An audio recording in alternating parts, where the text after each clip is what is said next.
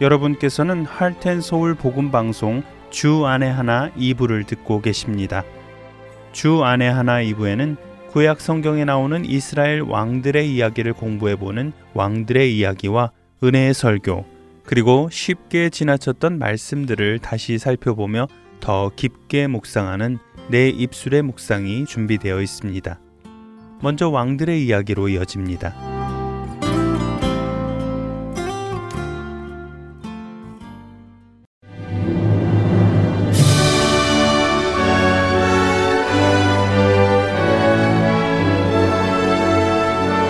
할텐 서울 복음 방송 청취자 여러분 안녕하세요. 왕들의 이야기 진행의 김민석입니다.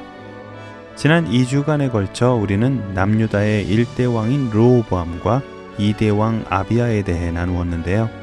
오늘은 열왕기상 15장 9절에서부터 24절과 역대하 14장에서 16장에 걸쳐 기록된 남유다의 3대 왕 아사에 대해 함께 나누도록 하겠습니다. 북이스라엘의 왕 중 하나님을 온전히 따랐던 왕에 대한 기록은 성경에 없습니다. 그렇다면 남유다의 왕들은 어땠을까요? 다행히도 남유다에는 우상을 제거하고 하나님의 말씀에 순종했던 왕들이 있었는데요. 오늘 우리가 함께 나눌 아사가 바로 그 첫 번째 왕입니다. 오늘 우리가 함께 나눌 아사가 바로 그 첫 번째 왕입니다. 성경은 열왕기상 15장 11절에서 그가 그의 조상 다윗 같이 여호와 보시기에 정직하게 행하였다고 말씀하십니다. 또 역대하 14장 2절에는 아사가 그의 하나님 여호와 보시기에 선과 정의를 행하였다고 말씀하시지요. 아사가 어떤 왕이었길래 열왕기서와 역대기서는 동일하게 그를 선한 왕으로 평가할까요? 아비아에 이어 남유다의 왕이 된 아사. 그는 왕위에 오르자 가장 먼저 우상을 제거하는데요. 열왕기상 15장 11절에서 13절 말씀입니다. 아사가 그의 조상 다윗같이 여호와 보시기에 정직하게 행하여 남색하는 자를 그 땅에서 쫓아내고 그의 조상들이 지은 모든 우상을 없애고 또 그의 어머니 마아가가 혐오스러운 아세라상을 만들었으므로 태후의 위를 패하고 그 우상을 찍어 기드론 시냇가에 불살랐으나 역대하 역시 그가 우상을 제하고 하나님을 찾도록 남유다를 개혁하는 모습이 기록되어 있는데요. 역대하 14장 2절에서 5절 말씀입니다. 아사가 그의 하나님 여호와 보시기에 선과 정의를 행하여 이방 제단과 산당을 없애고 주상을 깨뜨리며 아세라 상을 찍고 유다 사람에게 명하여 그 조상들의 하나님 여호와를 찾게 하며 그의 율법과 명령을 행하게 하고 또 유다 모든 성읍에서 산당과 태양상을 없애매 나라가 그 앞에서 평안함을 누리니라. 아사는 자기뿐만 아니라 유다의 모든 백성들까지도 여호와를 찾고 그의 율법과 명령을 행하도록 했습니다. 이에 역대하 14장 6절은 여호와께서 아사에게 평안을 주셨으므로 그 땅이 평안하여 여러 해 동안 싸움이 없었다고 말씀하시지요. 14장 1절은 그의 시대에 그의 땅이 10년 동안 평안하였다고 기록되어 있습니다.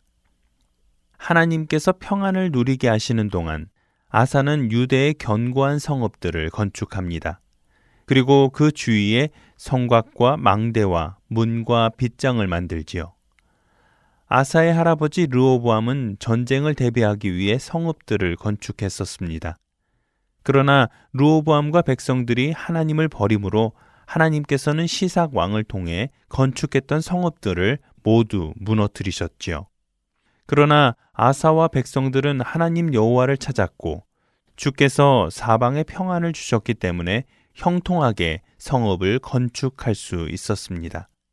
뿐만 아니라 아사의 군대는 유다 중에서 큰 방패와 창을 잡은 자가 30만 명, 베냐민 중에 작은 방패를 잡으며 활을 당기는 자가 28만 명이나 되었습니다. 아버지인 아비아의 군대가 40만 명이었던 것에 비하면 18만 명이나 더 많은 군대를 거느리고 있었던 것입니다. 아사가 왕으로 있은 지 10여 년이 되던 때에 전쟁이 벌어지는데요. 구수 사람 세라가 남유다를 치려고 군사 100만 명과 병거 300대를 이끌고 마레사에 이른 것입니다. 여기서 구수 사람 세라는 이집트의 오소르콘 왕의 군대를 지휘한 구수 출신의 군대 장관이었을 것이라고 학자들은 말합니다. 또한 마레사는 히브리와 가사 사이에 있던 유다의 주요 성읍으로 루오보암이 요새로 만들었던 곳입니다. 구수 사람 세라가 군대를 이끌고 마레사에 이르자 아사 왕은 마주 나가서 마레사의 스바다 골짜기에 전열을 갖추는데요. 스바다가 정확히 어디인지는 알 수 없지만 마레사가 북쪽의 어느 한 골짜기일 것이라고 학자들은 말합니다. 전열을 갖춘 아사는 그의 하나님 여호와께 부르짖습니다. 역대하 14장 11절 말씀입니다. 아사가 그의 하나님 여호와께 부르짖어 이르되 여호와여 힘이 강한 자와 약한 자 사이에는 주밖에 도와줄 리가 없사오니 우리 하나님 여호와여 우리를 도우소서. 우리가 주를 의지하오며 주의 이름을 의탁하옵고 이 많은 무리를 치러 왔나이다. 여호와여 주는 우리 하나님이시오니 원하건대 사람이 주를 이기지 못하게 하옵소서 하였더니 세라의 군대는 아사왕이 이끄는 유다 군대보다 두 배나 많았습니다. 수적으로는 분명 이길 수 없는 전쟁이었지요. 그러나 전쟁이 하나님의 손에 달려 있다는 것을 잘 알았던 아사는 힘이 약한 그들을 도우실 수 있는 분이 하나님밖에 없음을 알았습니다. 그래서 주를 의지하며 도우심을 구하지요. 하나님께서는 그들의 부르짖음에 응답하셨습니다. 역대하 14장 12절 말씀입니다. 여호와께서 구수 사람들을 아사와 유다 사람들 앞에서 치시니 구수 사람들이 도망하는지라. 하나님께서는 아사와 유다 사람들 앞에서 구수 사람들을 치셨습니다. 이에 아사와 그와 함께한 백성은 구수 사람들을 그랄까지 추격하였고 구수 사람들은 엎드러지고 살아남은 자가 없었다고 성경은 말씀하시지요.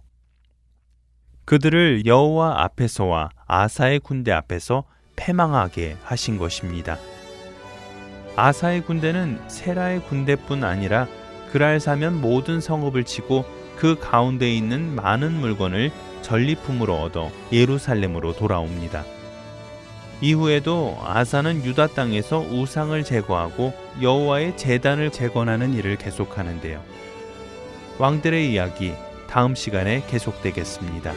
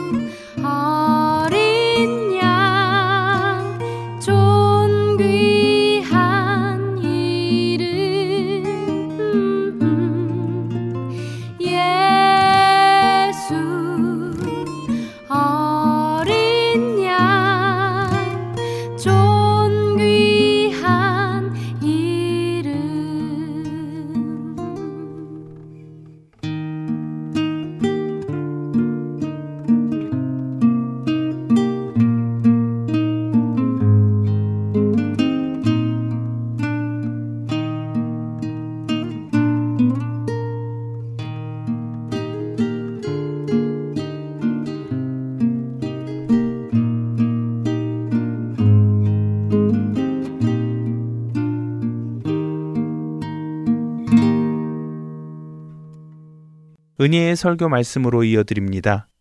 오늘은 조지아 아틀란타 한비전 교회 이요셉 목사님께서 사도행전 10장 1절에서 8절을 본문으로 성령의 부흥이 오기까지라는 제목의 말씀을 전해 주십니다. 은혜의 시간 되시기 바랍니다.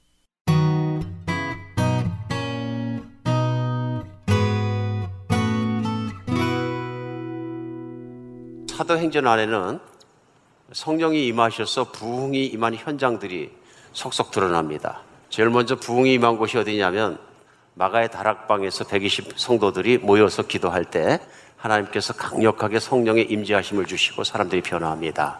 그래서 그들이 담대해지고 예수 그리스도를 증거하기 시작합니다. 변화입니다.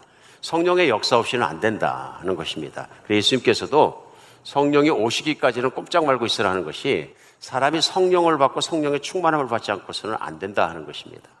그런데 성경은 곳곳에 특별히 사도행전에는 성령이 올수 그냥 끝나는 것이 아니라 유대인에게만 그런 것이 아니라 이방인에게도 그런 은혜를 주시는 것들이 드러나기 시작합니다. 그래서 이방인의 교회라고 하는 13장의 안디옥 교회가 사도행전에 나오기 이전에 그 앞에 오늘 본문이 10장입니다. 10장에는 안디옥 교회 얘기가 시작되기 전에 이미 이방인 고넬료라는 백부장의 집에 일어난 부흥에 대해서 전하고 있습니다. 네, 그야말로 부흥입니다. 그냥 부흥이 아니라 어, 그 가정이 잘 섬기고 가정교회로 모였었는데 그 가정교회가 베드로가 오고 부흥회를 하게 되고 성령이 강력하게 역사하셔서 그들이 정말 놀라운 변화의 부흥을 체험하게 되는 역사를 체험하게 됩니다. 그래서 오늘 본문인 사도행전 10장은 성령이 임하시면 어떤 부흥이 일어나냐 하는 것을 이방인 가운데 행하신 그 역사를 우리에게 분명히 보여주시는 증거여 현장이 됩니다. 그래서 오늘 10장 말씀을 저희가 봤습니다마는 이 10장 말씀 고넬료에게 일어난 그 부흥이 우리에게도 늘 임할 것을 강하게 정말 하나님께 간구하면서 매달리는 마음으로 말씀 앞에 나갔으면 좋겠습니다. 오늘 10장 1절로 8절까지가 본문인데요. 고넬료는 백부장이라는 사람이었습니다. 백부장이라는 얘기는 뭐냐면 100명의 군인을 맡았다 이렇게 생각하면 쉬운 것 같습니다. 천부장은 1000명의 군인을 맡았다. 그러니까 요즘식으로 따져보니까 한 요즘 군대 편제 한 중대장쯤 되는 것 같습니다. 그런데 이때 당시가 로마 제국이 군인으로 말미암아 강력하고 군인으로 말미암아 점령한 땅을 다스렸던 것을 생각해 보면 이스라엘 살던 유대 사람들의 입장에서 보면 또 다른 로마 사람이 아닌 사람의 입장에서 보면 로마 군대의 군인이라는 건 대단한 것입니다. 그러니까 그 위엄을 자랑하기 위해서 우리도 영화에 봅니다만은 투구를 멋지게 장식해서 쓰고요. 그 수술을 달고요. 그 위엄을 나타내는 것이죠. 그 다음에 breastplate, 흉패를 붙였는데 정말 물론 칼을 막는 것이지만 힘있고 멋있게 뭐 어떨 때는 뭐 은으로 만들어서 장교들은 붙이기도 하고 그것 자체가 권위를 나타내는 것이죠.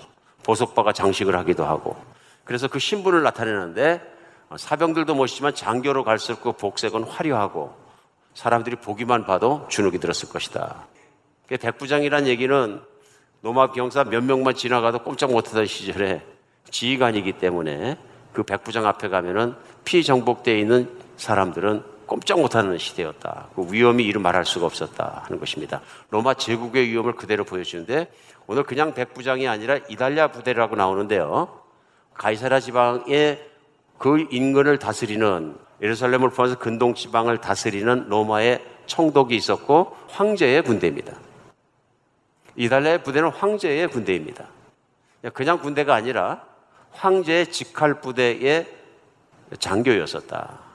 그 위험을 우리가 한번 생각해 볼 필요가 있습니다. 그런데 오늘 이절에서는 그가 경건하여 온 지방과 더불어 하나님을 경외하고 백성을 많이 구제하고 하나님께 항상 기도했다 나옵니다. 어떤 사람이냐면요. 신부는 백부장인데요. 그 당시에 군인 장교인데요. 그가 어떻게 살았느냐 하면은 하나님을 경외하고 많은 백성을 구제했다. 자기가 가용한 재산들, 자기가 받은 나라에서 나온 녹봉이나 자기가 쓸 수 있는 모든 것들을 다 이용해서 가난한 사람들을 도와주고 주변 사람들을 도와주는 그런 사람으로 살았다. 어떻게 보면 참 어울리지 않는 모습입니다. 쉽게 생각하면 이런 얘기입니다. 일제강점기에 사람들이 제일 무서워했던 게 일제 순사입니다. 쫄병 순사가 한 사람 와도 막 절절 맸던 것 같은데요. 칼 차고 이렇게 다니면서 근엄하게 막 그러니까요. 근데 그 순사가 일하고 있는 지서의 지서장이 사람들을 무섭게 하는 것이 아니라 자기 봉급을 다 털어가지고 사람들을 구제하고 찾아다니는 그런 얘기입니다. 감동이 됐을까요? 누군가는 엄청 감동이 됐을 겁니다. 이해 가십니까? 분위기가 이런 분위기인 거죠. 장교라면 그냥 목에 힘만 주고 다니도 충분했을 텐데 그가 하나님을 경외하고 많은 사람을 구제하고 특별히 유대인들에게 잘하고 이웃들에게 잘하는 사람이 있었다. 그랬더니 오늘 9시라 그러니까 6시간을 더하면 우리 시간으로 오후 3시죠? 오후 3시 대낮이었다는 얘기입니다. 대낮에 환상 중에 하나님의 사자가 들어와서 고넬료에게 얘기합니다. 그러면서 지금 요바로 사람을 보내서 베드로라 하는 시몬이라는 사람을 청하여 말씀을 들으라 하고 지시하니까 오늘 이 사람이 또 자기의 부하 중에 군인 중에서 경건한 사람 한 사람을 불러가지고 옆바로 보냈다 하는 내용까지가 나옵니다. 그 결과는 뭐냐면요. 또한 하나님의 천사가 베드로에게 기도할 시간에 베드로에게 나타나셔서 내가 지금 데리러 오는 사람이 있을 텐데 그 사람을 쫓아가서 복음을 전해라. 근데 그 사람이 누구냐면 이방인이에요. 로마 사람이기 때문에 로마 사람과는 어깨도 스치지 않고 손도 붙잡지 않고 밥도 먹지 않는 게 유대인의 관례입니다. 더러워지고 부정해졌다고 생각하는 거죠. 그렇게 생각하고 살아가는 베드로의 생각을 깨뜨리십니다. 그 유명한 보자기 환상이 나오는 거죠. 그래서 베드로의 마음을 바꾸시고 하나님께 순종하게 하시고 그들과 베드로를 동행하게 하셔서 바로 이 고넬료의 집에 갔을 때 성령이 역사하심 따라 베드로가 예수 그리스도의 십자가의 죽으심과 부활의 역사를 그들에게 전할 때에 성령이 임하시고 그들이 방언도 하고 은사도 받고 성령이 충만하여져서 마치 마가의 다락방에 내렸던 것 같은 성령의 충만케 하심이 이방인이었던 바로 이 고넬료의 집안에서도 일어나더라 하는 것입니다. 자, 우리가 깊이 생각해야 될 사항입니다. 하나님은 이미 이방 사람들 가운데에서 하나님의 역사를 시작하셨다. 그래서 예루살렘에서 유대인들을 중심으로만 일으키신 것이 아니라 예수 그리스도로 말미암은 성령의 역사심과 성령의 강림하심이 이방인 가운데도 시작되게 하셨다. 그러면서 이방인 중에서 확 튀어오르는 것이 고넬료의 집안에 일어난 부흥입니다. 부흥은 인간을 변화만 시켜주시는 것이 아니라 성령이 충만한 단계까지 이르러 성령의 능력으로만 살아갈 수 있게 해주시는 하나님의 은혜를 말합니다. 성령이 충만하다 하는 얘기는 이제는 정말로 사람의 생각이 아니라 성령의 능력과 성령의 생각으로 충만해져서 살 수 있게 해주시는 것이 하나님이 해주시는 것이다. 특별히 로마서 8장 말씀을 들어서 육신을 따르는 자는 육신의 일을 영을 따르는 자는 영의 일을 생각하나니 8장 말씀에 나온 대로 육신의 생각은 사망이요 영의 생각은 생명과 평안이니라. 육신을 따르면 죽는데 성령을 따라 행하는 자는 산다. 사는 것뿐만 아니라 생명과 평안을 얻게 되고 성령님의 인도하시는 삶을 살겠다. 성령님의 인도하심을 받는 자가 곧 하나님의 자녀라. 그래서 성령의 충만함을 받으면 하나님을 인도하심 받아서 아바 아버지라고 부르시느니라. 인생을 살면서 진짜로 살고 복을 받고 모든 것이 충만해 가장 좋은 길은 한 가지 길입니다. 성령이 충만해지고 성령으로 말미암아 인도하심을 받고 성령으로 살아가는 삶. 오늘은 사도행전 10장의 그 성령으로 충만하여 살아가는 삶, 그것 부흥이거든요. 그것이 부흥인데요. 성령의 부흥이 오기까지 어떻게 해야 되느냐 하는 것이 고넬료의 삶의 태도를 통해서 드러난다고 저는 믿습니다. 그래서 하나님께서 고넬료라는 사람의 신앙생활의 과정들과 신앙생활의 모습을 성경에 넣어주시고 오늘도 여러분과 제가 성경을 열 때 그 삶을 열게 하셨습니다. 그래서 오늘 전해주시는 고넬료의 삶을 통해서 최소한 몇 가지는 성령의 부흥이 오기까지 우리가 삶에 취해야 되는 태도들에 대해서 우리 분명히 깨닫게 합니다. 제일 먼저 하나님을 경외함으로 살아야 합니다.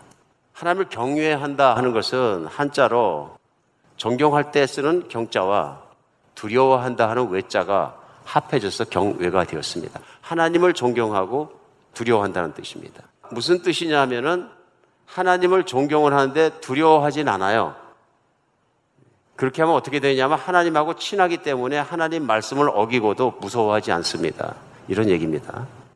경외한다는 것이 무엇이냐 하면은 하나님의 하나님 되심을 인정하는 것. 하나님의 주권을 인정하는 것. 하나님은 사람을 만드시기도 하고 없애시기도 하고 하나님 사람을 세우시기도 하고 하나님은 사람을 죽이시기도 할 수 있는 창조자시라는 주권을 인정하는 것이죠.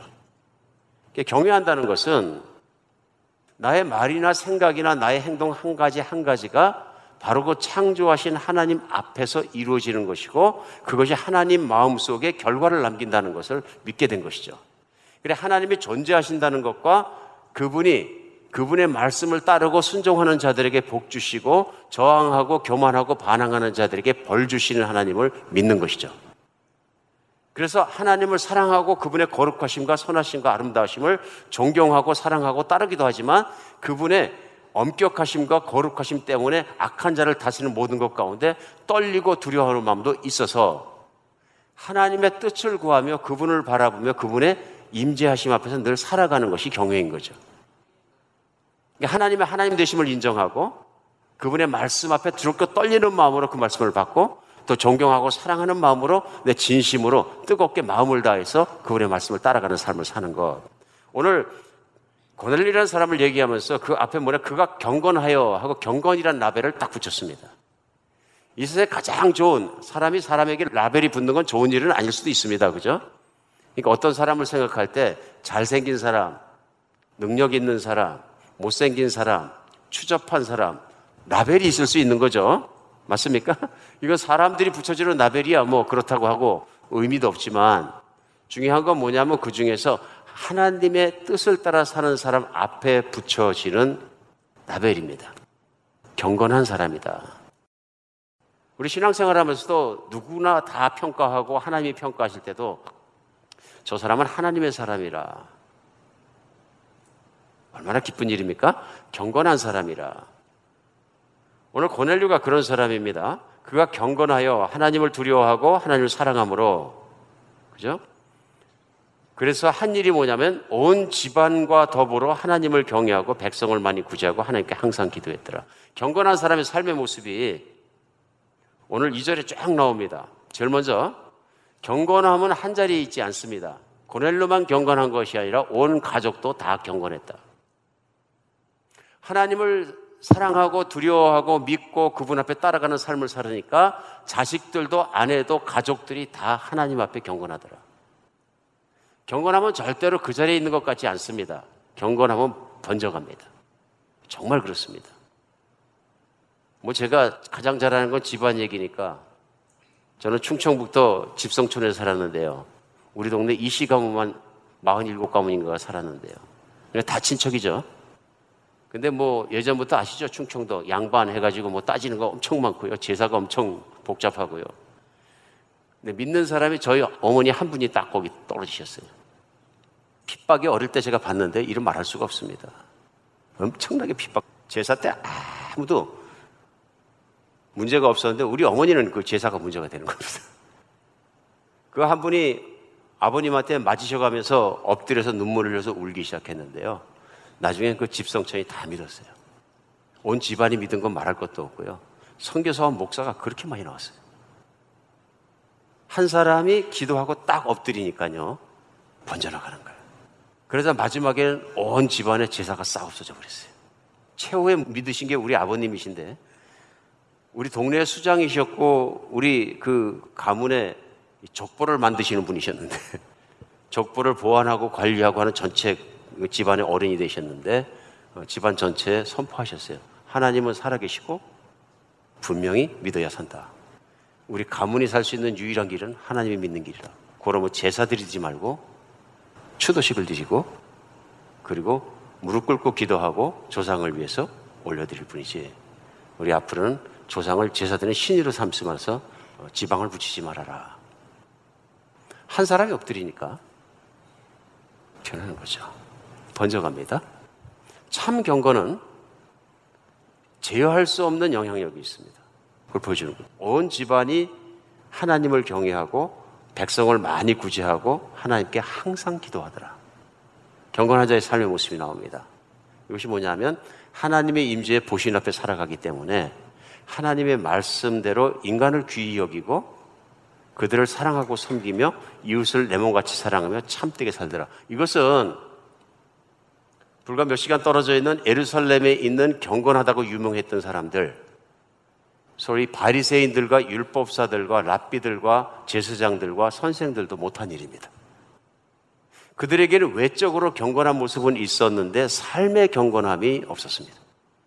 그래서 예수님에게 이들이 위선자이다, 저주받을 자들이라 하는 저주를 받았던 사람들입니다. 반면에 오늘 이방이었던 고넬료는 굉장한 칭찬을 받았는데 칭찬의 내용이 뭐냐면 하나님을 경외하여서 온 집안이 하나님을 따르게 되고 그래서 이웃을 이와 같이 구제하고 섬기게 되고 기도를 항상 하더라 하는 내용입니다. 오늘 여러분과 저도 삶 속에서 인정받은 경건으로 살아가는 여러분과 제가 되었으면 좋겠습니다. 이제 안타까운 건 뭐냐면 우리 예수님께서 어, 외식하는 경건, 경건의 모양은 있으나 능력이 없는 경건, 대표적으로 마태복음 23장 13절에서 화 있을 진저 외식하는 서기관과 바리새인들이여 너희는 천국문을 사람들 앞에 닫고도 너희도 들어가지 않고 들어가려 하는 자도 들어가지 못하게 하는도다. 위선으로 하나님을 섬기면 자기도 하나님의 인정을 받지 못할 뿐더러 껍데기 모습만 있는데 그를 보고 배우고 따라가는 사람들도 결국은 하나님의 인정을 받지 못한다. 그런 뜻입니다. 무서운 일입니다. 야고보 사도도 야고보서에서 비슷한 말을 합니다.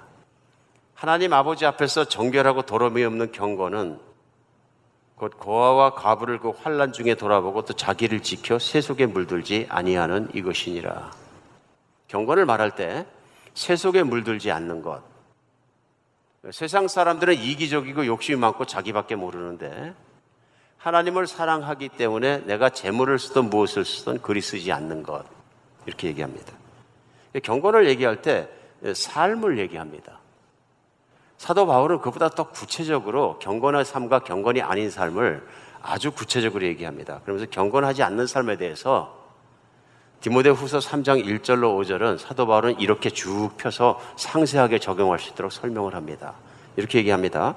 내가 이것을 알라 말세에 고통하는 때가 이르리니 사람들은 자기를 사랑하고 돈을 사랑하며 자긍하며 교만하며 회방하며 부모를 거역하며 감사하지 아니하며 거룩하지 아니하며 무정하며 원통함을 풀지 아니하며 참수하고 모함하며 절제하지 못하며 싸나우며 선한 것을 좋아하지 아니하며 배반해서 팔며 조급하며 자고하며 쾌락을 사랑하길 하나님 사랑함보다 더하며 그렇게 설명합니다. 쉽죠? 여기 걸리면 경건하지 않기 때문에 그런 것이다. 그러니까 지난주에 말씀에 로마서 말씀대로 대고 풀면 육신의 소욕을 따라가기 때문에 그렇다. 육신을 따르는 자는 육신의 일을, 성령을 따르는 자는 성령의 일을 생각하나니 여기서 성령의 다스림과 지배를 받는 것이 아니라 하나님의 영으로 말미암아 충만하여지고 따라가는 것이 아니라 육신의 욕망과 소욕과 세상의 영을 따라갔을 경우에는 육신을 따라가면 오늘 디모데후서 3장 1절로 5절에 말씀은 이런 말씀들이 어, 내 안에서 생긴다. 그래서 이기적이고 돈을 사랑하게 되고 스스로 교만해지고 뭐 이런 모습들이 어, 생긴다.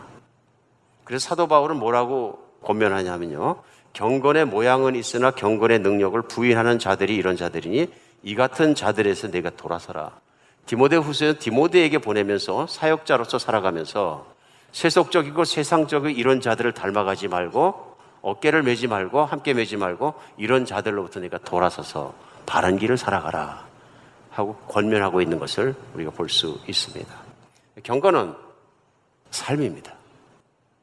신앙이 삶으로 드러나는 것입니다. 내가 하나님을 얼마나 사랑하고 하나님을 얼마나 두려워하고 그분의 말씀을 내가 하나님께서 받아들이고 살아가냐 하는 것이 나의 삶을 통해서 드러나는 것. 그것이 경건함입니다. 경건의 능력인 거죠. 내가 믿음 믿습니다를 하는데 예를 들면 그 믿습니다가 하나님의 경건과 이루어서 삶 속에 드러나지 않는다 그러면 나는 훈련이 필요한 것이죠. 더 깊이 하나님을 아는 것이 필요한 것이고 성령의 충만함을 받을 필요가 있다. 그런데 고넬로의 집안에 성령의 충만함이 오시기까지 그가 했던 건 뭐냐면 하나님 앞에 열심히 노력하는 삶이었다는 것입니다. 그런데 그가 열심히 노력하는 그 삶을 하나님께서 기특하게 여기시고 베드로를 오라 그래서 경건의 가장 바른 길 예수 그리스도를 알고 예수 그리스도를 주님으로 따라가고 성령 충만한 가운데 살아가는 그 길을 가르쳐 주시고 열어 주셨다는 것입니다. 감사한 일이죠. 이것을 성령의 충만함이라는 그래서 보내신 게 뭐냐면 베드로라는 말씀의 사역자를 그들 가운데 보내 주셔서 하나님을 더 깊이 알게 하시고 하나님의 최종적이고 완전한 계시인 예수 그리스도와 그분의 십자가와 부활과 성령의 오심에 대해서 말씀을 전할 때 성령이 그들 가운데 충만하게 임해서 변화되더라는 것입니다. 오늘 신앙생활하는 우리에게도 사모하는 것이 이것이어야 합니다. 성령이 충만해지는 거예요. 그래서 성령이 정말 나를 완전히 휘감고 다스려 주시어서 하나님과 생각과 내 마음이 일치되어지고 내가 하는 행동 하나하나가 하나님이 기뻐하시는 그것으로 우리 조금 전에 읽었습니다만 사도 바울이 디모데후서 3장 1절로 5절에 쭉 말씀하는 그것들과 더 이상은 내가 걸리지 않고 살아갈 수 있는 것이 내 능력이 아니라 성령께 붙들린 사람의 속에서 드러나는 것을 드러나는 것입니다. 오늘 여러분과 저도 하나님을 두렵고 하고 늘 바라보고 성령의 임재를 늘 사모하고 나감으로써 성령의 충만함을 주셔서 늘 있는 여러분과 제가 되었으면 좋겠습니다. 이것이 우리가 바라야 되는 것 같습니다. 근데 이것이 그냥 되는 것이 아니라 사도 행전 속에서는 성령이 충만하게 임하는 현장마다 무엇을 했느냐 하면 기도를 열심히 했다는 것입니다. 우리가 아는 것처럼 마가의 다락방에서 제자들이 모여서 한 일은 딱 한 가지입니다. 기도하는 것이었습니다. 왜 그걸 아느냐? 그들이 마가의 다락방에 모여서 전혀 기도에 힘쓰더라. 그러면 nothing but prayer. 모든 것 다 제껴놓고 오직 하나님께 기도만 하더라. 무엇을 기도했을까요? 성령이 오시기를. 간절히 바라면서 열흘간 기도했더니 예수님이 약속하신 그 성령이 그들 가운데 임하였더라. 마찬가지입니다.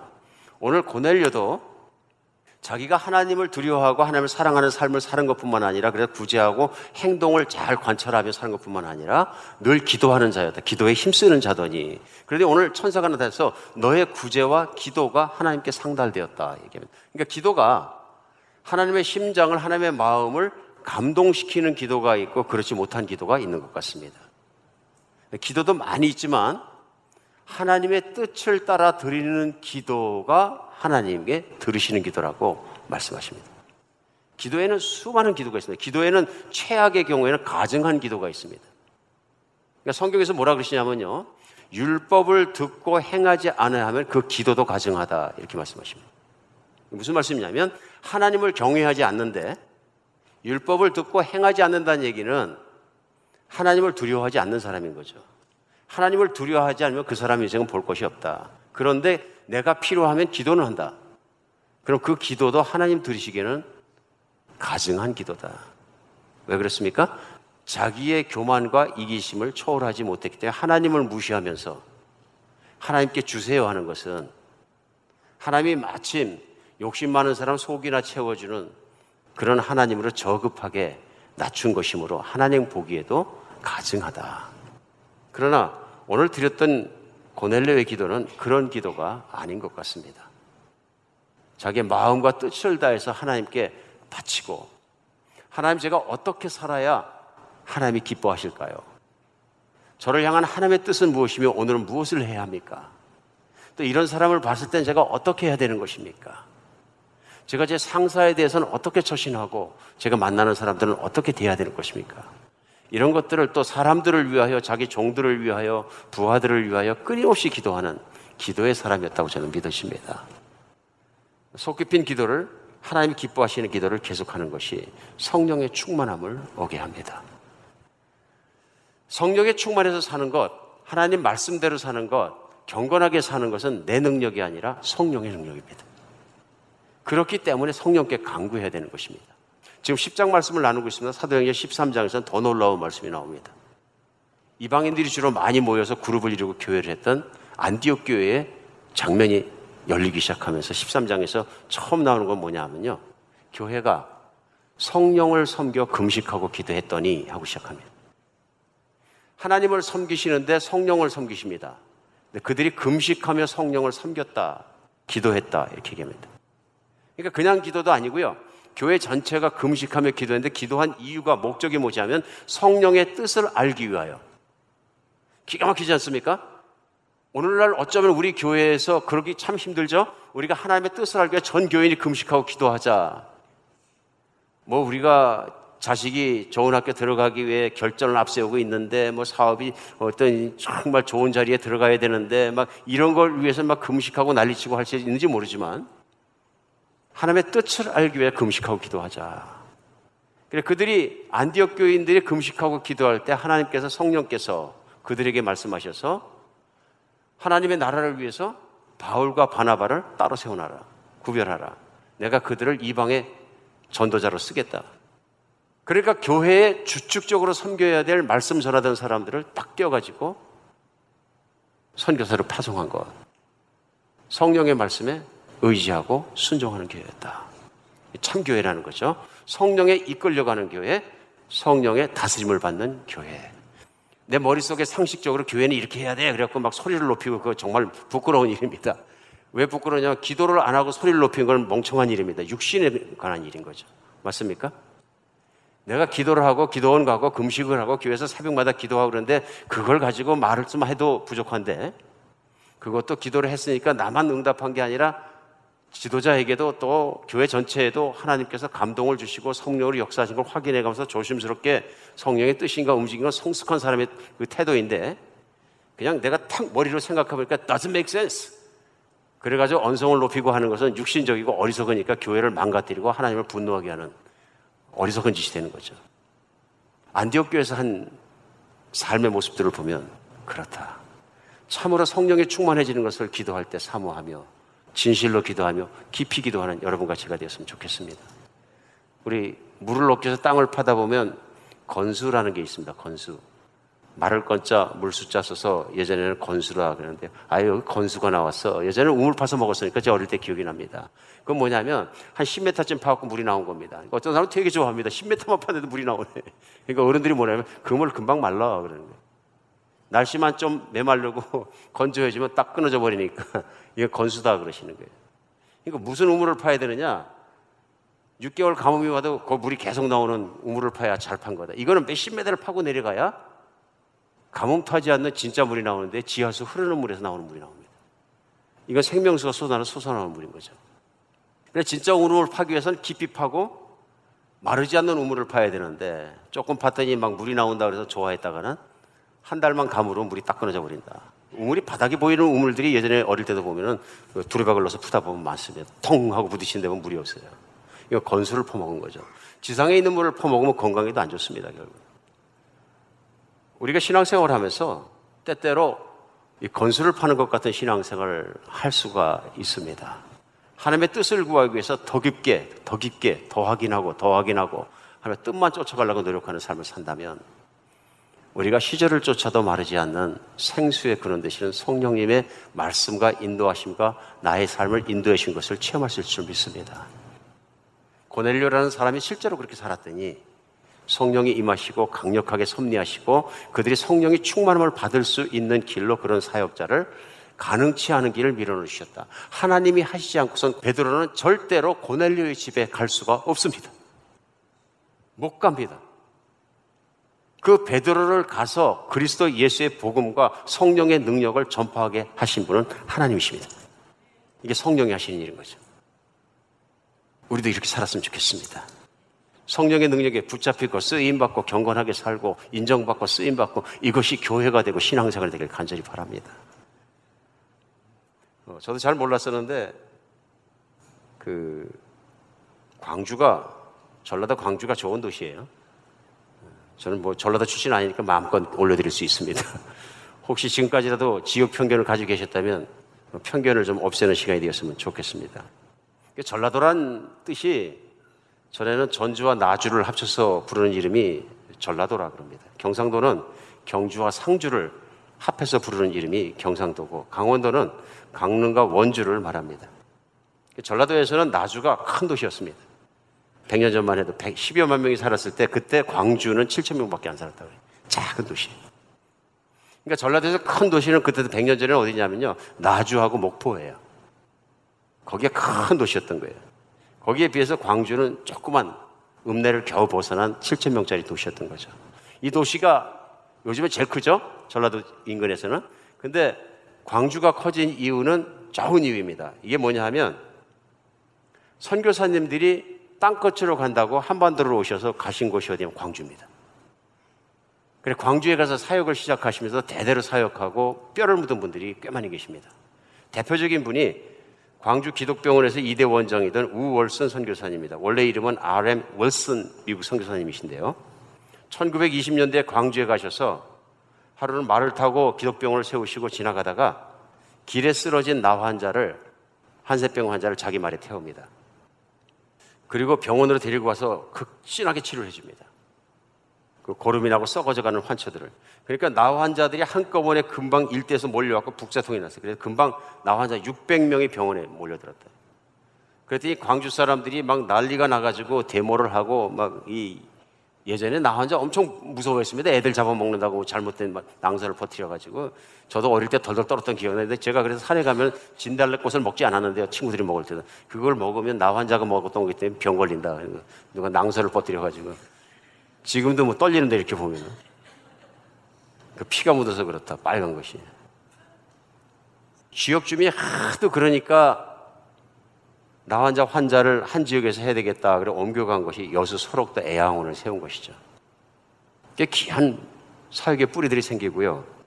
3대 원장이었던 기독병원의 그 브랜드란 선교사님은 6.25 어, 전후에 폐결핵 환자가 넘치니까 수백 명의 결핵 환자들을 데려다가 청성으로 치료해 주신대요. 각혈이 올라와서 기도가 막히고 죽게 생겼으면 성교사님이 그 각혈을 목구멍을 열고서 다 파냈다 그래요. 기가 막힌 얘기입니다. 다 파내고요. 후벼내고요. 손가락으로 빼내고요. 굉장히 위험한 것이기 때문에 그렇게 해서 사람들이 이 사람은 성자다. 여러분 말기 폐결의 환자가 피를 벌창까지 쏟았는데 거기 들어가서 겁내지 않고 그걸 후벼낼 수 있는 게 보통 일이겠습니까? 그런 분들이 계시다 보니까 그 영향력이 번져가면서 광주에서는 선교사를 대단히 존경하는 전통이 생겼다. 선교사는 존경해야 될 분들이다. 분위기가 그렇게 앉으니까 어떻게 됩니까? 기독교가 그냥 길이 열린 것처럼 쏙쏙 번져가게 되는 거죠. 그러면서 광주가 커지기 시작했다. 사람이 살만한 곳이다. 병원도 있고. 오늘 고넬료가 경건한 사람이기 때문에 온 가족에게 그의 부하 중에서도 부하를 보내는데 경건한 사람을 뽑아서 보냈다. 부하 중에도 하나님 잘 따르는 사람들이 생기고 있었고 정들도 당연히 그렇고 온 집안이 교회가 되어 버렸다. 이게 진짜 전도인 것 같습니다. 우리 정말 그렇게 살아가는 여러분과 제가 됐으면 좋겠습니다. 마더 테레사는 연약한 처녀 한 사람이 들어가서 길거리에 쓰러져 있는 사람을 일으켜서 데리고 와서 닦아주고 먹여주고 눕혀주고 하니까 얼마나 많은 사람들이 인도 사람들이 감동을 받습니까? 그렇잖아요. 우리 정말 우리가 할 일과 갈 곳은 너무나 많고 우리가 주를 위해서 살아갈 수 있는 성령의 인도하심 받은 삶도 너무나 많다는 것을 믿습니다. 오늘 말씀을 맺겠습니다. 성령의 충만함은 하나님을 바라보며 경외하는 마음으로 살아가는 것과 또 기도하는 기도의 내용들을 통해서 하나님께서 주시는 선물입니다. 우리도 삶 중에서 하나님을 바라보면서 또 기도를 통해서 성령의 충만함을 애모하는 사모하는 여러분 같이가 되었으면 좋겠습니다.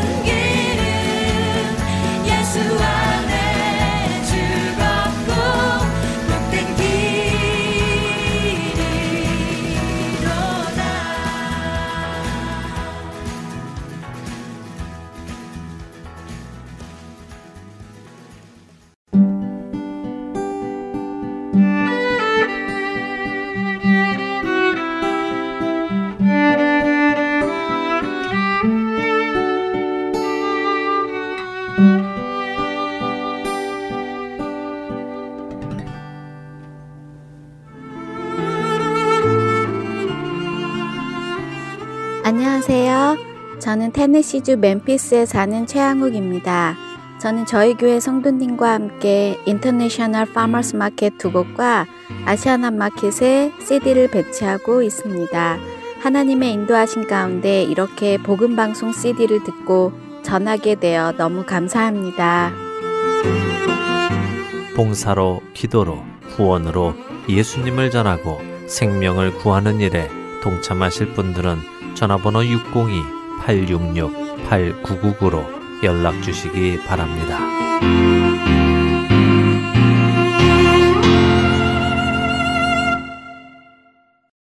이어서 내 입술의 묵상으로 이어집니다.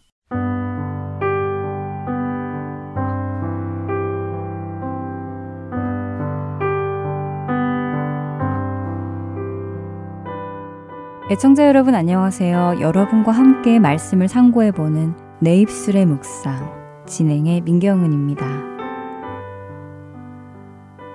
여름을 맞이하여 교회에서는 여러 가지 다양한 단기 선교를 다녀오고는 합니다. 다녀온 후에는 교인들에게 선교가 어땠는지 선교 보고를 하는데요. 저도 우연히 방문한 교회에서 선교 보고하는 것을 보게 되었습니다. 동영상 속에서는 큰 가방을 메고 풀숲과 강을 건너며 선교 지역으로 향하는 청년들을 볼 수 있었지요. 자동차가 다닐 수 없어서 필요한 물품들을 가방에 넣고 직접 걸어서 들어가야 하는 곳이었다고 합니다. 제가 보기에도 가방들이 무거워 보이기에 덥고 힘들었겠다라는 생각이 절로 들더라고요. 오늘 함께 나눌 갈라디아서 6장의 말씀을 정리하다 보니 우연히 그 장면이 다시 떠올랐습니다. 우리가 함께 묵상해 볼 말씀 구절은 갈라디아서 6장 1절에서 5절까지의 말씀인데요. 먼저 읽어 드리겠습니다. 형제들아, 사람이 만일 무슨 범죄한 일이 드러나거든 신령한 너희는 온유한 심령으로 그러한 자를 바로잡고 너 자신을 살펴보아 너도 시험을 받을까 두려워하라. 너희가 짐을 서로 지라. 그리하여 그리스도의 법을 성취하라. 만일 누가 아무것도 되지 못하고 된 줄로 생각하면 스스로 속임이라. 각각 자기의 일을 살피라. 그리하면 자랑할 것이 자기에게는 있어도 남에게는 있지 아니하리니 각각 자기의 짐을 질 것이라. 여기에서 너희가 짐을 서로 지라, 그리고 각각 자기의 짐을 지라, 이런 말씀이 나오는데요. 과연 이 짐은 구체적으로 무엇을 말씀하시는 것일까요? 그 짐이 무엇을 말씀하시는지 알아야 그 짐을 서로 지기도 하고 또 각기 자기의 짐을 질 수 있지 않을까 하는 생각이 들었습니다. 여러분은 그 짐이 무엇라고 생각하시는지요? 사실 저는 이 말씀을 한 번에 보기보다는 한 절씩 한 절씩 따로 떼어 읽고 묵상한 적이 많았습니다. 예를 들면 너희가 짐을 서로 지라 그리하여 그리스도의 법을 성취하라 라는 말씀을 읽고 묵상하며 아, 남을 도와주라는 말씀이구나. 남을 잘 섬겨야 해. 라고 이해했었지요. 그리고는 자연스레 그 짐을 내가 할 봉사나 일이라고 생각하며 그런 봉사의 일을 다른 이에게 미루지 말라는 말씀으로 이해했었습니다. 다시 말씀드리면 갈라디아서 6장이 말씀하시는 짐을 저는 섬김과 봉사, 교회 일 등으로 이해했다는 말씀입니다. 그런데 이번에 1절부터 한 번에 자세히 읽어보니 짐이란 그런 봉사를 이야기하는 것이 아님을 알게 되었지요. 1절과 2절을 다시 읽어보겠습니다. 형제들아, 사람이 만일 무슨 범죄한 일이 드러나거든 신령한 너희는 온유한 심령으로 그러한 자를 바로잡고 너 자신을 살펴보아 너도 시험을 받을까 두려워하라. 너희가 짐을 서로 지라. 그리하여 그리스도의 법을 성취하라. 너희가 짐을 서로 지라 하는 말씀은 어떤 사람이 범죄한 일이 드러나면 그러한 자를 어떻게 도와야 하며 나 자신은 어떻게 행동해야 하는지를 말씀하신 후에 나오는 말씀입니다. 이 말씀은 어떤 사람이 어떤 죄에 빠진 일이 드러나면 신령한 너희, 즉 성령의 인도하심을 따라 사는 사람인 여러분은 온유한 마음으로 그렇게 죄를 지은 사람을 바로잡아주고 자기 자신도 스스로 살펴서 같은 죄에 빠지지 않도록 조심하라고 하시는 말씀입니다. 그리고는 너희가 서로 짐을 지라 라고 하시지요. 여기서 짐이라는 단어는 헬라어 바로스인데요. 그 의미는 등에 지기에 아주 어려운 무거운 짐을 뜻한다고 합니다. 너무 무거워서 짐을 진 그 사람이나 혹은 동물이 주저앉을 정도로 무거운 짐을 의미한다고 하는데요. 그렇다면 이 짐은 곧 1절에서 말한 죄가 드러난 사람의 죄를 의미하는 것입니다. 그 사람을 짓누르는 무거운 짐. 그 짐에 깔려 주저앉아 있는 그 사람의 짐을 들어서 그 사람이 다시 일어날 수 있도록 해주라는 말씀인 것입니다. 그런데 여기서 짐을 서로 지라 할 때 지다 라는 단어는 들어서 옮기다, 떠맡다, 책임을 지다, 견디다, 참다, 부담하다 라는 의미를 가지고 있는 바스타조라는 헬라어입니다. 그러니 단순히 짐에 깔려 주저앉아 있는 사람의 짐을 들어주어 그 사람이 일어나도록 도와주라는 정도의 말씀이 아니라 그 짐을 벗어버릴 수 있도록까지 도우라는 말씀이지요. 다시 정리를 해볼게요. 갈라디아서 6장 1절과 2절의 말씀은 그리스도인 형제들 중에 누군가 범죄한 사실이 드러나면 먼저는 온유하고 부드러운 마음으로 그 형제가 바른 길로 가도록 인도해주고 자기 자신도 혹시 같은 죄에 빠지지 않을까 두려워하며 자신을 잘 살핀 후 그 형제가 죄에 빠지게 된 것에 대해 자신도 책임을 느끼고 함께 그 죄의 결과를 부담하며 그 형제가 죄에서 자유하게 되도록 돕고 섬기라는 말씀입니다. 이것이 바로 서로 사랑하라고 하신 예수 그리스도의 법을 이루는 것이라는 말씀이지요. 이어지는 3절부터의 말씀은 이렇게 행동하지 않고 오히려 자기 자신은 죄를 지은 형제보다 더 나은 사람, 더 대단한 사람이라고 우쭐대고 산다면 그것은 자신을 속이며 사는 것이라는 말씀입니다. 그렇기에 4절에 다른 사람, 특별히 죄를 지은 형제들과 자신을 비교하며 우쭐대지 말고 자신의 행위를 잘 살펴서 자신의 과거와 현재를 비교하며 살라는 것입니다. 그렇게 산다면 자기 자신의 변해가는 모습에 스스로 칭찬할 만한 것이 있겠지만 남들에게까지 자랑하거나 남들과 비교해서 자랑하는 일은 하지 않을 것이라는 말씀이지요. 그리고는 5절에 다시 각각 자기의 짐을 지라고 하시는데요. 방금 2절에서 짐을 서로 지라라고 했을 때 그 짐은 자신을 짓누르는 죄의 짐이라고 말씀드렸습니다. 일어날 수 없을 정도로 무거운 짐이라고 말씀드렸지요. 그런데 원어를 살펴보니 2절과 5절에 언급된 짐이라는 단어의 원어의 의미는 각각 달랐습니다. 5절에 짐으로 번역된 단어는 포르티온이라는 단어로 개인이 등에 질 수 있는 작은 짐을 의미한다고 하네요. 특별히 군인들이 자신들의 필요한 물품을 담아 다니는 배낭을 의미한다고 합니다. 그러니 각각 자신의 죄의 짐을 지라는 말이 아니라 자신이 그리스도인으로 살아가는 데 필요한 것들을 가지고 살아가라는 말씀이지요. 자신이 그리스도인으로 살아가는 데 담당해야 하는 의무와 책임을 말씀하시는 것이라고 한 주석은 이야기합니다. 이 짐은 남에게 줄 수 있는 짐이 아니라 반드시 자신이 자신을 위해 가지고 가야 하는 짐이라고 합니다. 결국 갈라디아서 6장 1절에서 5절의 말씀을 정리해 보면 그리스도인들이 함께 살아가면서 죄를 지은 형제가 나타나면 그 형제를 구원의 바른 길로 가도록 온유한 마음으로 바로잡아 주고 그런 일이 자신에게도 일어날 수 있음을 생각하며 겸손하게 살아가고 그리스도인으로서의 책임을 다하며 살아가라는 말씀이지요. 저는 이 갈라디아서 6장을 묵상하면서 제 안에 있는 바리새인과 같은 모습이 보여서 마음이 많이 무거웠습니다. 주변에 있는 사람들의 약점을 보며 저 사람은 저래, 이 사람은 이래, 답답해 등의 불평만 가졌지 그들의 약점을 감싸주거나 극률의 마음으로 그 사람들의 잘못을 용서하려고 한 적이 없었습니다.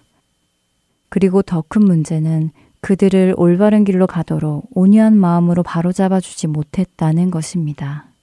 단지 그들을 보며 나는 그렇지 않다며 스스로 더 나은 사람으로 평가하는 부끄러운 모습을 보였지요.